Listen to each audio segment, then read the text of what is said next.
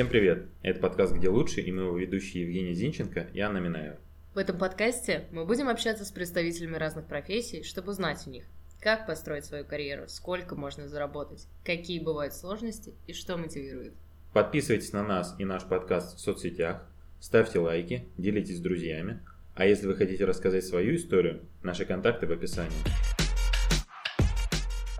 Сегодня у нас в гостях Марина. Марина работает менеджером по контролю качества фармацевтической компании. Марина, привет. Привет, привет. Расскажи нам, что это за профессия, какое у тебя было образование и помогло ли оно тебе в эту профессию прийти?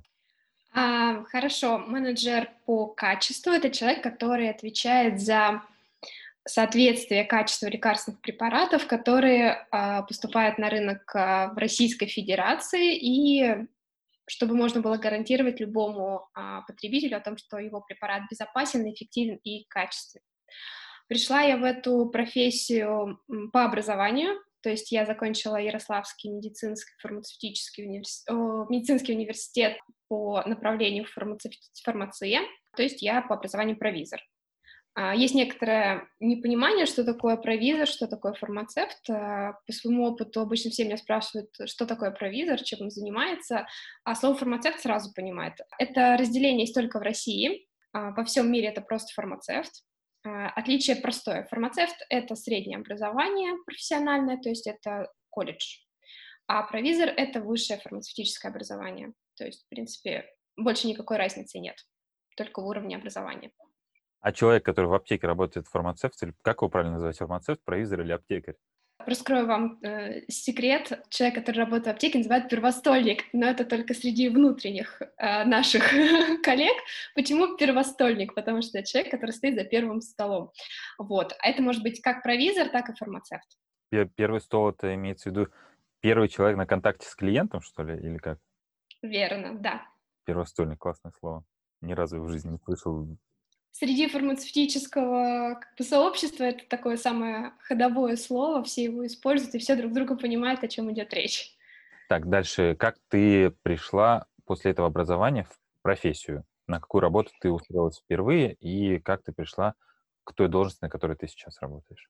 А на тот момент, когда я заканчивала университет, в основном все мои а, однокурсники видели свое будущее в виде либо работника в аптеке, то есть это заведующий аптекой, заместитель заведующего, либо это заместитель заведующего или заведующий аптечным складом а, фармацевтическим.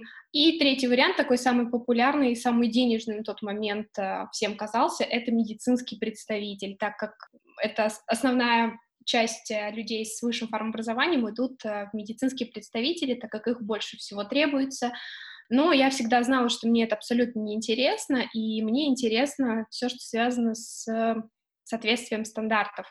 Но на момент моего окончания университета в нашей стране, к сожалению, было очень слабо развито, и я тогда приняла решение уехать учиться а, в этом направлении в Чехию. Это был Карлов университет, также фармацевтический факультет, управление фармацевтической химии.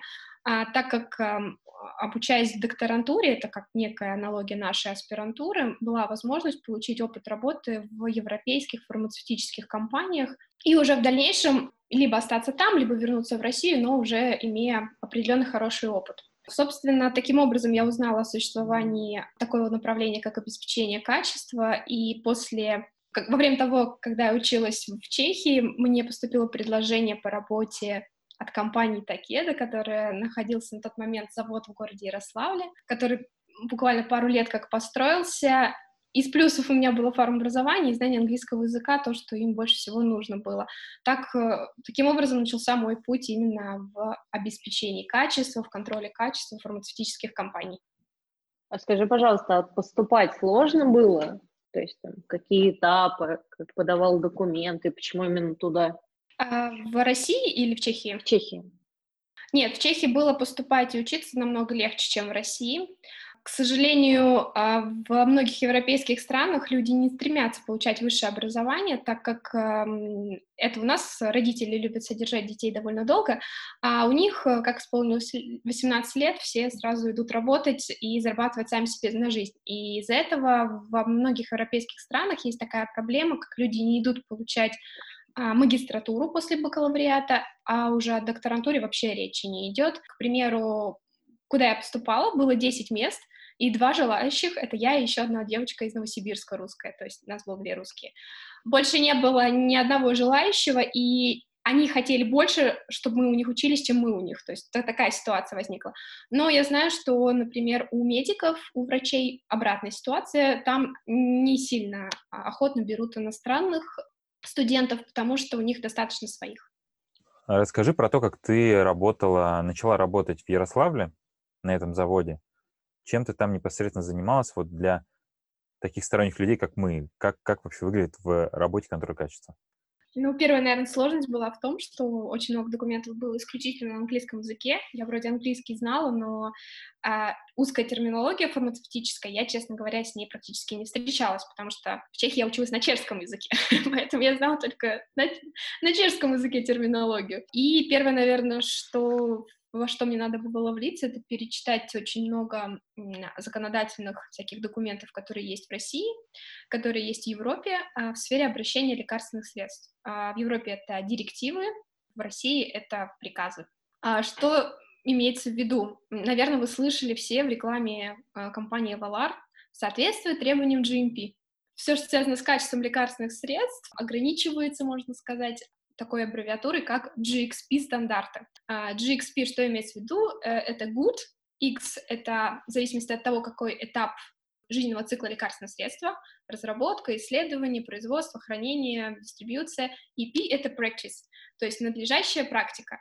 Она может быть надлежащая производственная практика, надлежащая дистрибьюторская практика, надлежащая клиническая практика, а, доклиническое хранение и ну, фармацевтическая, которая в аптеках применяется.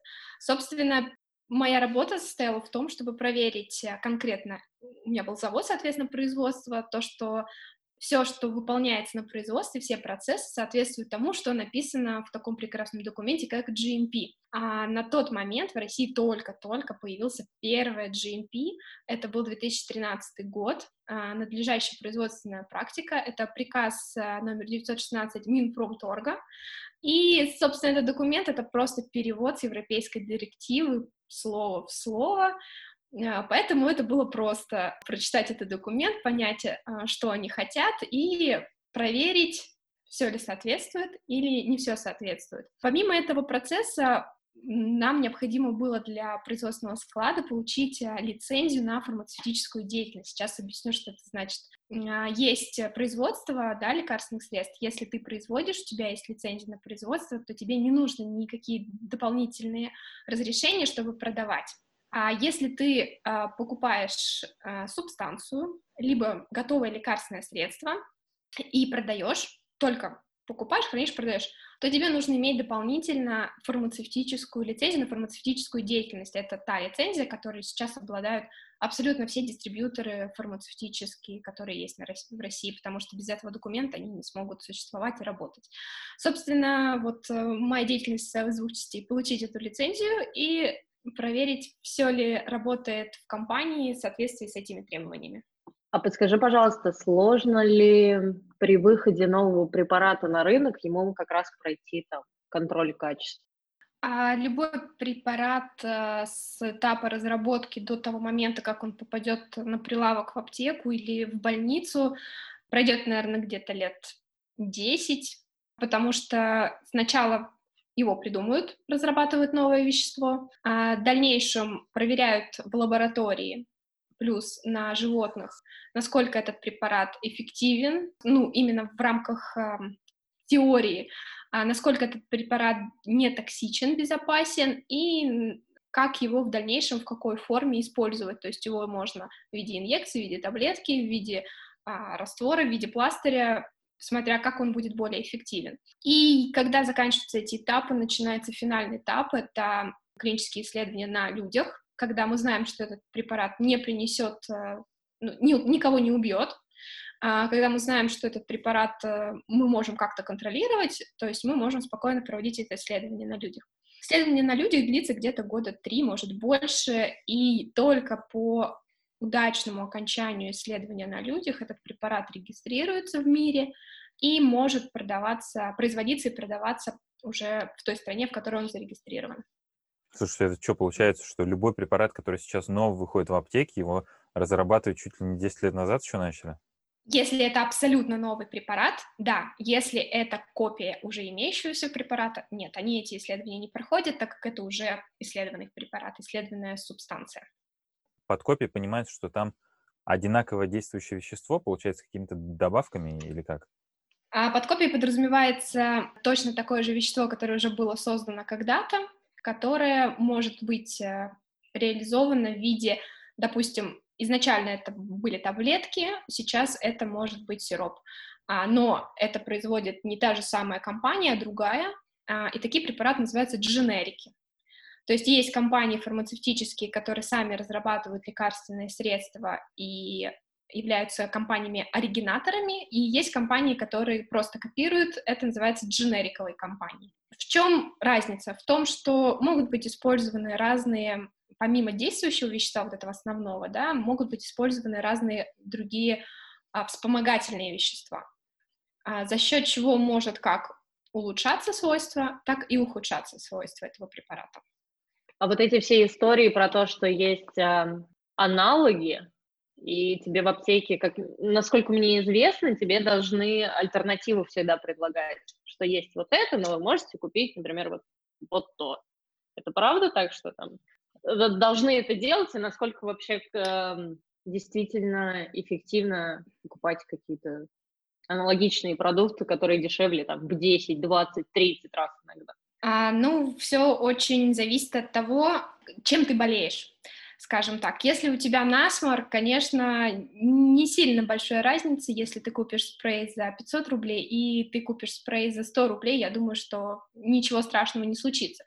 Но если речь идет о каких-то реально тяжелых заболеваниях, серьезных, где качество и безопасность этого препарата напрямую влияет на твой дальнейший исход, то я думаю, в этой ситуации лучше не экономить и брать э, оригинальный препарат. Почему? Потому что оригинальные, они сами придумали субстанцию, сами ее синтезируют и сами ее очищают, то есть она в хорошем качестве. Другие компании, которые делают дженерики, очень часто используют субстанции из Индии и из Китая. К сожалению, на данный момент э, эти две страны самые худшие по показателям качества, так как у них очень много примесей в субстанции, проблем с качеством. А, это ни для кого не секрет, можно, в принципе, на любом, на сайте где проходят, э, вывешиваются результаты по итогам проверок со стороны российских органов, американских, европейских, о том, что, ну, где-то добрая половина отказов именно идет на Китай и на Индию. То есть, к сожалению, это так. Поэтому дженериковые препараты часто используются субстанции этих двух стран, поэтому есть э, риск то, что это лекарство, да, оно тебе, конечно, поможет, но побочных действий может быть больше. Слушай, а переходя к вопросу о таких вещах, когда у людей есть какие-то мифы по поводу лекарств в аптеках, что они дорогие и так далее, есть такие препараты, у которых эффект, говорят, что это плацебо и просто таблеточка, в которой есть немножко глюкозы и сахара, вроде ацилококцинума или орбидола и других противовирусных, которые, с одной стороны, они активно рекламируются, с другой стороны, люди говорят, что они вообще ничем не помогают, и в интернете есть куча информации, которая опровергает их, скажем так, полезные свойства, и говорят, что это просто выброс денег. А, ну, в данной ситуации с э, препаратами противовирусными сейчас, наверное, так актуально с учетом а, коронавируса. Противовирусные препараты есть разные. Основное большинство препаратов, оно а, которые у нас сейчас есть на рынке России, они созданы, разработаны, исследованы и продаются только в России. За рубежом их нет. Но есть ряд препаратов, которые продаются во всем мире. Ну, например, э, препарат Тамифлю, который используется для лечения гриппа, это противовирусный препарат. А препарат ацилококцинум, это тоже препарат, который используется во многих странах. А, ну и, пожалуй, наверное, из таких более популярных это все. А, остальные препараты на данный момент, они существуют только в России, это российские разработки. И, а, насколько я знаю, несколько раз были попытки подать а, зарегистрировать эти препараты, чтобы они могли использоваться повсеместно, но, к сожалению, по каким-то причинам, видимо, недостаточно доказана клиническая база, поэтому другие страны не не могут принять эти препараты для лечения против вирусов на данный момент. А, кстати, продолжая вот историю про мифы, а много ли подделок в аптечных сетях? Потому что довольно часто возникает этот вопрос в обществе. А, да, действительно, на самом деле я очень часто встречаю а, мнение среди людей постоянно о том, что везде у нас одни подделки в России, подделки. И не понимаю, откуда у людей берется такое мнение, потому что в реальности, чтобы поделать лекарственное средство, это надо потратить, наверное, больше денег, чем ты можешь получить прибыли. Каждое лекарственное средство имеет а, свою маркировку, а, таблетки имеют определенные а, фриски в виде там цифрок, буквок и так далее. Плюс сама упаковка по себе имеет часто контроль первого вскрытия, то есть а, определенная эмблема компании, которую копировать практически невозможно. А, это первый момент. А второй момент, есть официальные данные, а, так как а, каждый день регулирующий орган Росздравнадзор проводит выборку лекарственных средств из медучреждений, из складов, из аптек у производителей и проверяет в своих подведомственных лабораториях качество лекарственных препаратов. Это огромное количество серий ежедневно, ежегодно, и на данный момент статистика такова, что Сегодня в России за 2019 год в отчете от Росздравнадзора фальсифицированных лекарственных препаратов э, находится меньше 0,1%. А можно такой алкогольный вопрос? Этанол и метанол, что из этого можно пить, а что нельзя? Этанол можно пить, метанол не стоит. Но, кстати, про, э, противоядие от э, метанола как раз этанол. В, в твоей работе на позиции менеджера по качеству, много ли у тебя взаимодействия с представителями госорганов?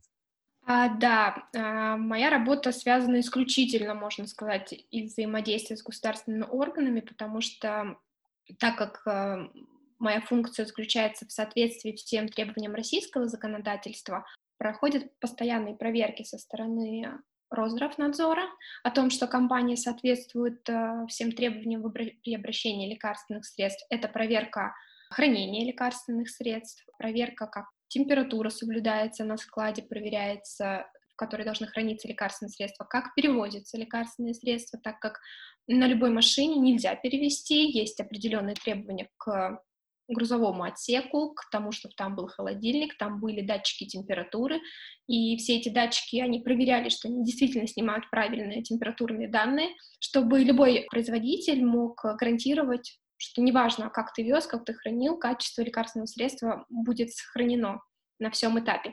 И в этом и состоит моя работа, чтобы это все проверять. Проверять, что склад соответствует, и быть уверенным, что придя ко мне регуляторный орган, он убедится, что действительно все соответствует всем требованиям. Это первый момент. И второй момент, если даже производство находится не в России, а в любой другой стране, а есть э, такое требование, что эта компания должна обладать сертификатом GMP, вот этим вот как раз российским GMP, то есть должна быть проверена российским регуляторным органом. А на данный момент э, этим занимается э, Минпромторг, и непосредственно сами инспекции проводят Государственный институт лекарственных средств и надлежащих практик. То есть все-все заводы, которые поставляют в Россию лекарственные средства, неважно, какой этап они по производству совершают.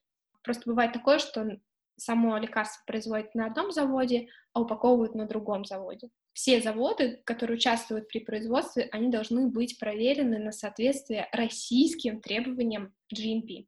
И поэтому каждый год довольно большое количество иностранных компаний проходят эти инспекции, и в частности моя работа также заключается в том, чтобы координировать этот процесс, общаться с производственной площадкой при подготовке к инспектированию, общаться с государственным органом, также при координации, каким образом будет организована инспекция, какие необходимы документы предоставить, что они хотят смотреть, что они не хотят смотреть, будет ли забор образцов для контроля качества, и непосредственно сопровождение самой инспекции на площадке за рубежом. Поэтому э, общение с регуляторными органами очень тесное, постоянное и ключевое, наверное, в моей работе. А смотри, эм, если в целом брать твою рабочую деятельность, какие плюсы и минусы ты видишь что тебе там больше нравится, за что ты там, любишь, что, чем ты занимаешься. Я на самом деле рада, что я выбрала такое направление. А, я, наверное, тот человек, который действительно получает удовольствие от своей работы. И так как моя работа больше связана с тем, чтобы такой, как а, а, злой человек, который ходит, всех ругает, что они все делают неправильно, это, наверное, по моему характеру а, я очень не люблю, когда что-то не соответствует, и это откладывается на моей обычной жизни. Например, я всегда пишу жалобы, если я при покупке продуктов что-то в них обнаруживаю. На самом деле это забавно, потому что я ничего не прошу, я просто хочу, чтобы они были качественные, так как я знаю, что такое качество, но они обычно присылают там потом коробку чего-нибудь вкусного. Это как лайфхак вам, если что, то имейте в виду, они это делают. Вот. То есть это работает, да? Да, это реально работает. У меня такое от глав продукта, от э, каш там овсяных приходили упаковки, ну, в общем, работает. И на самом деле я получаю огромное удовольствие от своей работы, но и сложности, которые, наверное, меня иногда огорчают, это то, что ты вроде борешься, пытаешься выстроить определенную систему, что все соблюдалось, но потом а, встречается какой-нибудь сотрудник, который, допустим, а, либо из другого подразделения, либо из продаж, либо выше тебя на голову, и понимает, что, ну, и что, что мы там сейчас на это закроем глаза, и при, будем пренебрегать там какими-то моментами. Мы же знаем, что это на качество никак не повлияет. Но да, мы правда знаем, что это на качество никак не повлияет, но это повлияет на какие-то последствия, которые в будущем могут случиться из-за того, что сегодня мы закроем на это глаза, а завтра а, случится что-то страшное. Вот в такие, наверное, минуты, когда твою работу в этом плане как-то занижает, становится грустно, и хочется все бросить, сказать, ну зачем я тогда все это делала, если вы так сами решили, не обладая там несоответствующим образованием, а просто имея какую-то должность выше. Вот. Ну, да, такие ситуации возникают, но, к счастью, не часто. А вот в аптеке, как ты, как ты ходишь в аптеке, учитывая, что ты все это знаешь? Ты, например, приходишь, ты читаешь все этикетки. Вот я помню, мы когда с тобой предварительно созванивались, общались, ты говорила, что есть покупатели, которые приходят и говорят, что препарат раньше производился где-то за границей, теперь в России, наверное, это подделка. У меня так чаще случается, что, например, жена меня посылает в аптеку, и я даже не могу запомнить эти названия, я прошу всегда мне написать в WhatsApp, я прихожу в аптеку, открываю телефон и с таким глупым видом начинаю читать названия, которые я даже не всегда могу произнести. Вот, а у тебя, наверное, на... из-за профессиональной информации, мне кажется, ты вообще упаковки всегда читаешь и чуть ли не инструкцию, наверное, вытаскиваешь при покупке. Такое бывает? Нет, на самом деле наоборот. Из-за того, что я работаю в фармации, я отлично знаю, что на прилавках аптеки вряд ли попадет препарат, в котором что-то не так, поэтому я вообще не читаю ни инструкции, ни упаковки, но производители имеют такое свойство периодически менять дизайн упаковки. А, вот такое бывает, так, что я покупаю какой-нибудь препарат и вижу, что у него совершенно другой дизайн упаковки. Первое, что у меня в голове возникает, либо действительно он утвержден новый, либо это фальсификат. Но я делаю проще, называется звонок другу, а, который работает в аптеке, и спросить там, Ксюш, а что там, у такого-то препарата реально дизайн упаковки изменился? Да-да-да, все окей. То есть такое, да, иногда случается, хотя я, я отлично понимаю, что это нормальный процесс, но я знаю, что могу это проверить и посмотреть. А по поводу людей, которые боятся покупать э, российские препараты, я совершенно этого не понимаю, потому что работая на российских производствах, проведя аудиты в некоторых русских компаниях, я могу со спокойной душой сказать, что строя завод в России за последние там 10 лет, компании покупают абсолютно новое современное оборудование, которого нет даже у половины заводов европейских.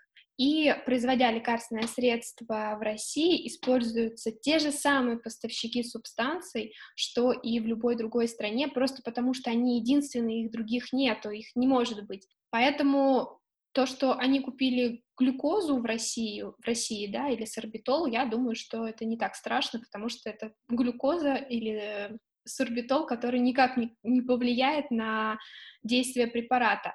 Переходя к карьерным вопросам, а, первый вопрос у меня такой. Ты в самом начале говорил, что когда ты училась на фармацевта, у тебя из а, твоих однокурсников и людей, которые выпускаются, наиболее, скажем так, денежный выход на старте карьеры – это идти в медицинские представители. А в целом, если говорить о тех на людях, которые идут работать по профилю своего обучения, то есть не те, которые переквалифицируются в другие должности, как это там часто бывает, вот, из тех, которые по направлению идут работать, куда, на какие должности они, как правило, уходят? Уходя из фарма вообще в другую сферу? А, нет, это второй вопрос. Первый вопрос, вот когда ты отучилась на, по профессии фармацевт, наверное, так называется, куда ты можешь пойти работать? А, я могу пойти работать, а, первое, самое простое, это аптека, а, тем самым первостольником.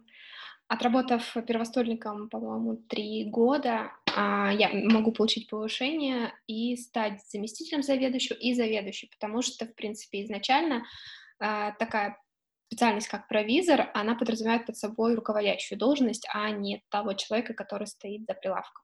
Следующий — это вариант э, дистрибьютор фармацевтический. Каждый дистрибьютор обладает складом, и на этом складе всегда требуется заведующий складом. Заведующий складом может быть только человек с высшим фармацевтическим образованием. И его зам, собственно, также. Это лицензионное требование о том, что на складе должно быть два человека с фармобразованием. Третий вариант, как мы уже говорили, это медицинский представитель. Это, наверное, самый популярный вариант. И когда я училась, наверное, 80% моих однокурсников хотели быть именно медицинскими представителями и получали заранее водительское удостоверение, чтобы сразу после окончания можно было идти работать в фармкомпанию медицинским представителем, то есть общаться с врачами, общаться с аптеками, устраивать всякие семинары, связанные с продвижением препаратов компании. Следующее направление — это любая центр экспертизы лекарственных средств. А, это государственный орган. Можно пойти в центр экспертизы, почему нет, либо в какой-нибудь центр контроля качества лекарственных средств, а, также а, как направление. Еще есть одно направление интересное, но, наверное, нестандартное, это судебно-медицинская экспертиза. Там тоже есть люди, которые проводят анализы. У нас, кстати, был такой предмет, назывался токсикология. Так вот, на этом предмете у нас были задания. Задания звучали так. В лабораторию поступил трупный материал, содержание желудка, а, кусочки печени. Вам надо узнать, от чего умер человек, то есть от какого яда. Это, да, это одно из направлений, в которое тоже при желании можно пойти работать. А, ну и а, если взять производство фармацевтическое, это непосредственно на само производство, то есть на производственную линию. Довольно много тоже людей идут э, работать на саму производственную линию и в дальнейшем становятся либо технологами на производстве, а, либо проверяют обеспечение качества на производстве, а, либо работают в лабораториях, проводят э, контроль качества лекарственных средств, либо, как я, занимаются обеспечением качества, то есть соответствие регуляторным требованиям на производстве. Смотри, а я вчера, когда готовилась, читала и пыталась понять, а, во многих требованиях профессии есть э, выпускник биологического или химического факультета. Есть ли особенность и надо ли перепрофилироваться, допустим, или какие-то дополнительные, или вот это на равных все идет? А, есть э, ряд позиций, в которых есть строгое требование к образованию а, фармацевтическое. Это, например, если ты отвечаешь за фармаконадзор. Э, там должно быть либо медицинское, либо фармацевтическое. Фармаконадзор — это все, что связано с безопасностью лекарственного средства. То есть, э, ну, там, ты выпил таблетку, у тебя сыпь на лице появилась. Вот это вот этим занимается фармаконадзор. Есть э, обязательно строгое требование, это к заведующему складом, заместителю заведующего складом, если это брать фармкомпанию. Уже являясь э, сотрудником отдела качества, ты можешь обладать либо биологическим образованием, либо химическим, либо биотехнологическим, либо фармацевтическим. То есть тут уже пошире. Но, конечно, если ты из IT, вряд ли тебя когда-нибудь возьмут. А смотри, для новичков, скажем так, как раз для выпускников там этих факультетов, например, что можно почитать, как можно подготовиться там перед собеседованием, например, какие-то формы, лекции, статьи, книги. Ты там говорила, что есть законные какие-то акты, они там в свободном доступе или нет? А, ну да, наверное, можно почитать а, законодательство в сфере обращения лекарственных средств. Там есть один общий такой обширный документ, называется федеральный закон об обращении лекарственных средств, который э, регламентирует все-все-все, начиная от разработки, заканчивая продажей. Если прочитать этот документ, внутри него будут ссылки на другие, кучу других документов уже, которые более подробно о каждом процессе рассказывают и регулируют. А, ну и прочитать принадлежащие практики GMP, GDP, GCP, которые в зависимости от а, жизненного цикла лекарственного средства применяются к лекарственному препарату. Но по опыту хочу сказать, что если нет какого-то общего представления, что это такое и зачем, то это будет довольно сложно, после прочитав документ, просто понять.